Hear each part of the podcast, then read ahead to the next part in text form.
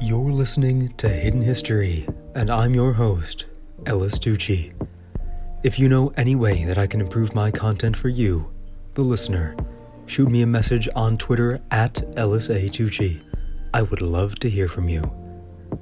To catch up on all my past episodes and hear new ones every week, subscribe to the show on Spotify, follow it on Apple Podcasts, or visit hiddenhistory.show. If you enjoy what I do, I'd love it if you left a review and shared it with your friends. And now, on to the show.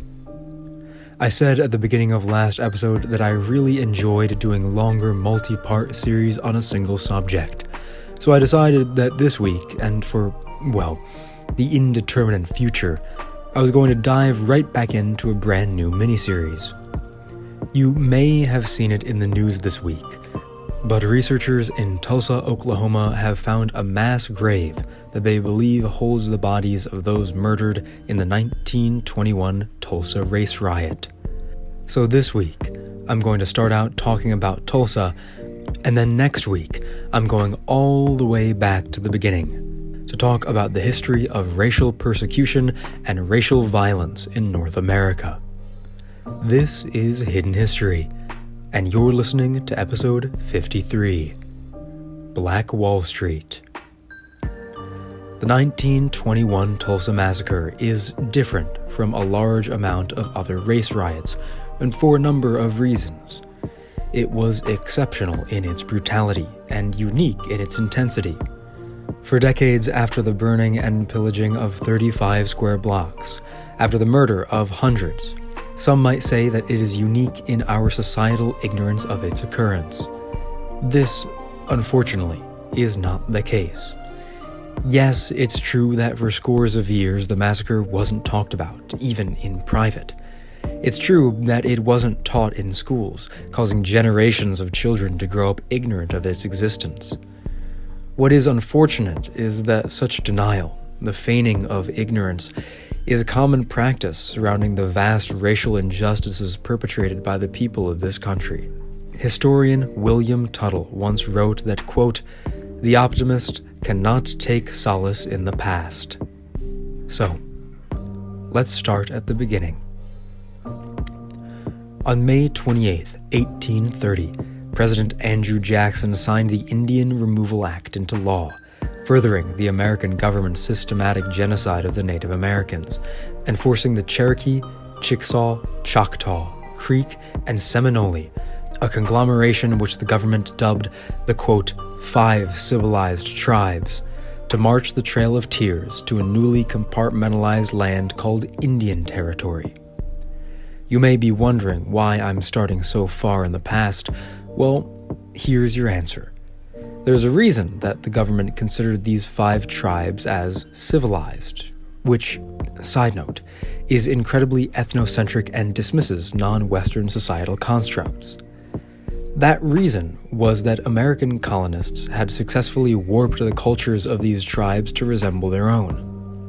One of the things that came with the adoption of American ideals and customs was the adoption of American chattel slavery. Beginning with Columbus's landfall in the Bahamas, Native Americans were subject to a system of brutal slavery. But that began to change in 1619 with the introduction of the first African slaves into North America. Enslavement of Native Americans began to wane, and the romanticized idea of the Native American as the quote, noble savage begins to emerge and be adopted by the colonizers. One of the things that undoubtedly helped contribute to the creation of this myth was the willingness of certain tribes to westernize in the face of total eradication. To the colonists, one of the things that signified the presence of civilization was the presence of slaves. They were a symbol of wealth and of commitment to the propagation of capital at all costs. So when the five tribes were forced into a death march across the nation, their slaves were forced to go with them. And so, when the area that would become Tulsa was settled between 1828 and 1836 by members of the Creek tribe, it was established with an enslaved black population. Throughout the following decades, there were a number of slave revolts, including a major revolt in 1842 that involved a planned escape to Mexico, which had abolished the institution of slavery in 1829.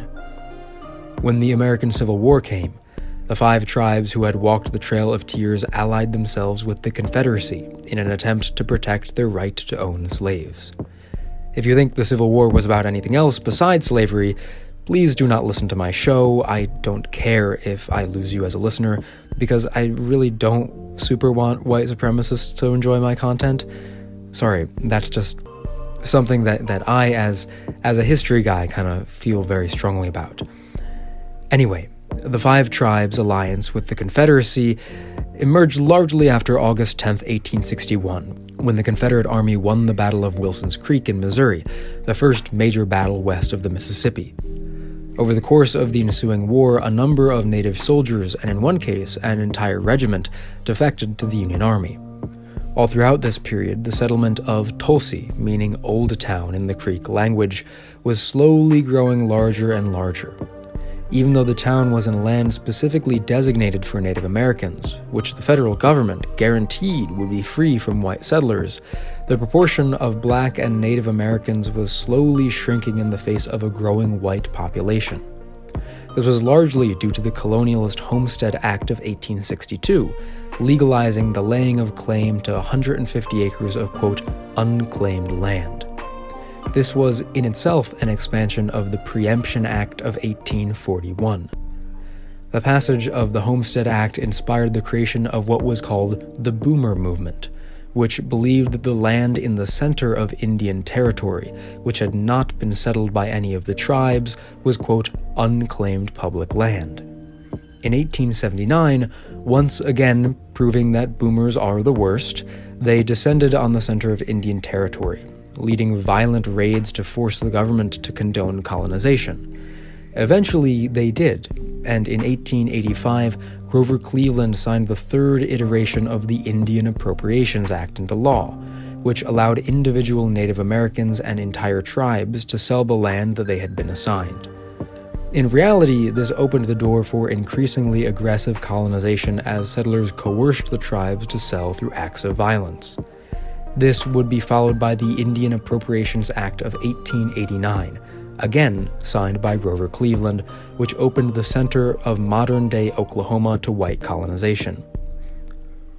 Over the course of the next two decades, the federal government would open the reservations of the Iowa, Sac and Fox, Potawatomi, Shawnee, Cheyenne, Arapaho, Cherokee, and Kickapoo tribes to white settlers, causing a series of vicious land rushes, with the last one starting in 1895.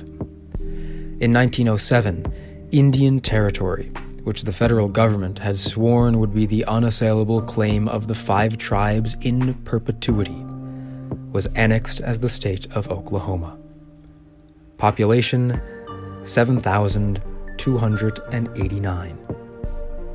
By 1910, that number had more than doubled to over 18,000, thanks in no small part due to black Americans who sought to escape the oppression of Southern Jim Crow laws. The black residents of Tulsa lived overwhelmingly in the area surrounding Greenwood Avenue, which was separated from the white part of the city by railroad tracks. It's a long street that extends for about a mile, and as more and more people flocked to Greenwood Avenue, entranced by the promises of opportunity in Oklahoma, it quickly grew to become the nerve center of black life within the city and one of the most prosperous black communities in the country. It became known as Black Wall Street. The white citizens of Tulsa came up with their own pejorative name for it Little Africa. It housed theaters, grocery stores, apartments, fine homes, soda fountains, dentists, lawyers, doctors, and much more. It transformed life in the city and became like almost nowhere else in the nation. By 1921, the Greenwood neighborhood was home to over 10,000 residents. By the end of that year, it would all be gone.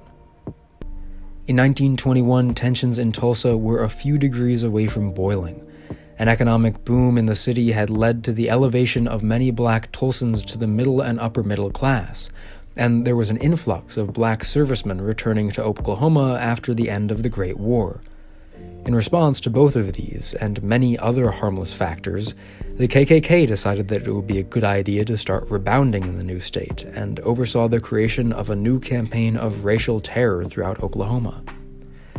And that brings us to May 30th, 1921. Supposedly, at 4 p.m., a 19 year old black shoeshiner by the name of Dick Rowland walked to the Drexel building downtown to go to the bathroom on the top floor, the only nearby restroom that he was allowed to use. An employee of a clothing store on the first floor claimed that he heard a woman scream and saw Rowland fleeing the scene. He claimed that the elevator operator, a 17 year old girl named Sarah Page, told him that she was assaulted. There is great speculation as to what exactly happened in that elevator, but even the Tulsa police didn't claim it was an assault. Page herself declined to press charges. The police decided to conduct a low visibility investigation while searching across the town for Dick Rowland. The next day, he was arrested on Greenwood Avenue, and even though the police attempted to keep the case quiet, the Tulsa Tribune caught wind, printing a number of inflammatory headlines calling for his lynching. Between 6 and 7 p.m. on May 31st, a crowd of white Tulsans assembled in the street outside the city courthouse. By 9 o'clock, an estimated 400 were itching for blood outside. At the same time, news of the lynch mob reached Greenwood, causing a number of black residents to arm themselves and confront the crowd at the courthouse. By 1030, the lynch mob had grown to number in the thousands and had already attempted to seize weapons from the Tulsa National Guard armory. Between 50 and 75 National Guardsmen descended on the courthouse, but were turned away by a police force that was making no serious attempts to defuse or control the crowd. While the chief of police had little concern about the state of the white mob, he was intensely focused on convincing the black Tulsans from Greenwood to leave the scene. Eventually, he succeeded. But when the men turned to leave, a member of the white mob attempted to grab a pistol from a black veteran. A shot rang out, and suddenly all hell let loose. Walter White, a member of the NAACP, said that in the initial firefight, a dozen people died. Overwhelmed by the mob, the men began to move back towards Greenwood, while the white thugs prevented ambulances from helping injured black men. By 3 a.m., the National Guard had been mobilized to Tulsa, but it was too late. By that point, the city was a war zone. Local politician Wyatt Brady, a member of the Ku Klux Klan, used the riot as an opportunity to tar and feather black Tulsans. The police actually captured black men and brought them directly to the KKK thousands of whites began to prod at the borders of Greenwood, and initially were pushed back by the heavily armed population. Eventually, though, as the sun began to rise, the rioters invaded the neighborhood, going from house to house to loot, murder, and set the buildings alight. The white rioters held firemen at gunpoint to prevent them from stopping the flames in Greenwood. At 5 in the morning on June 1st, the rioters launched a full scale attack on the neighborhood, killing indiscriminately. Those who were not shot were rounded up and taken to makeshift detention centers. And then came the planes. From a small airfield outside the city, aircraft began to descend on Greenwood. They were packed to the gills with white rioters, who shot at and dropped firebombs on both buildings and fleeing families. The police claimed that the airplanes were there to monitor the situation and, quote, prevent an uprising. Over the course of 16 hours, the entire neighborhood was reduced to ash. The official death count, as reported by the city of Tulsa, stands at 39, but intentional underreporting has led to estimates of approximately 300. Over 800 residents of Greenwood were hospitalized, and the destruction of the neighborhood rendered over 10,000 people homeless. The National Guard arrived in Tulsa at 9:15 in the morning, and at 11:49 they declared martial law throughout the city and began working towards suppression of the riot. The city government of Tulsa saw the total destruction of Greenwood as a boon and used it to advance their policy objectives. The construction of a large new rail depot in the neighborhood began in 1923. The city justified it by claiming that it would create a much desired buffer between the black and white neighborhoods. For over half a century, the government of Tulsa, as well as the private entities within the city, pretended that the massacre had never happened. No whites were ever prosecuted for their actions during the riot, and as the years passed, newspapers refused to print anything that acknowledged the existence of the massacre. Black Wall Street was eventually rebuilt, in spite of governmental obstruction to the rebuilding effort, once more becoming a thriving community until the 1960s, when the introduction of desegregation legislation allowed black Tulsans to move freely throughout the city. It wouldn't be until 1996, almost 75 years after the massacre, that the city government authorized an investigation into it.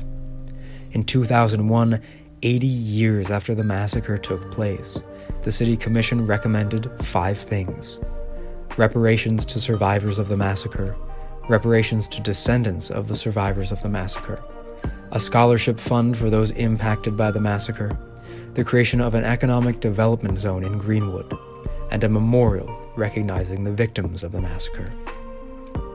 In 2004, James Ellison, a senior district judge, ruled that survivors of and those impacted by the Tulsa Massacre of 1921 could not seek reparations because the statute of limitations had expired. Otis Clark, a survivor of the riot who had seen the homes of his parents and grandparents burned to the ground, was there to witness the decision. He died in 2012 at the age of 109. This is the end of the episode. And as you go back out into the world, I want you to think about the nature of injustice and structural oppression. I want you to think about how the ways we perpetuate structural violence have changed since 1921 and how they've stayed the same. How should we atone for the crimes of those who we may not be at all related to, but whose actions have reinforced power structures that are beneficial to the majority? The optimist cannot take solace in the past. This is Ellis Tucci at Hidden History. Signing off.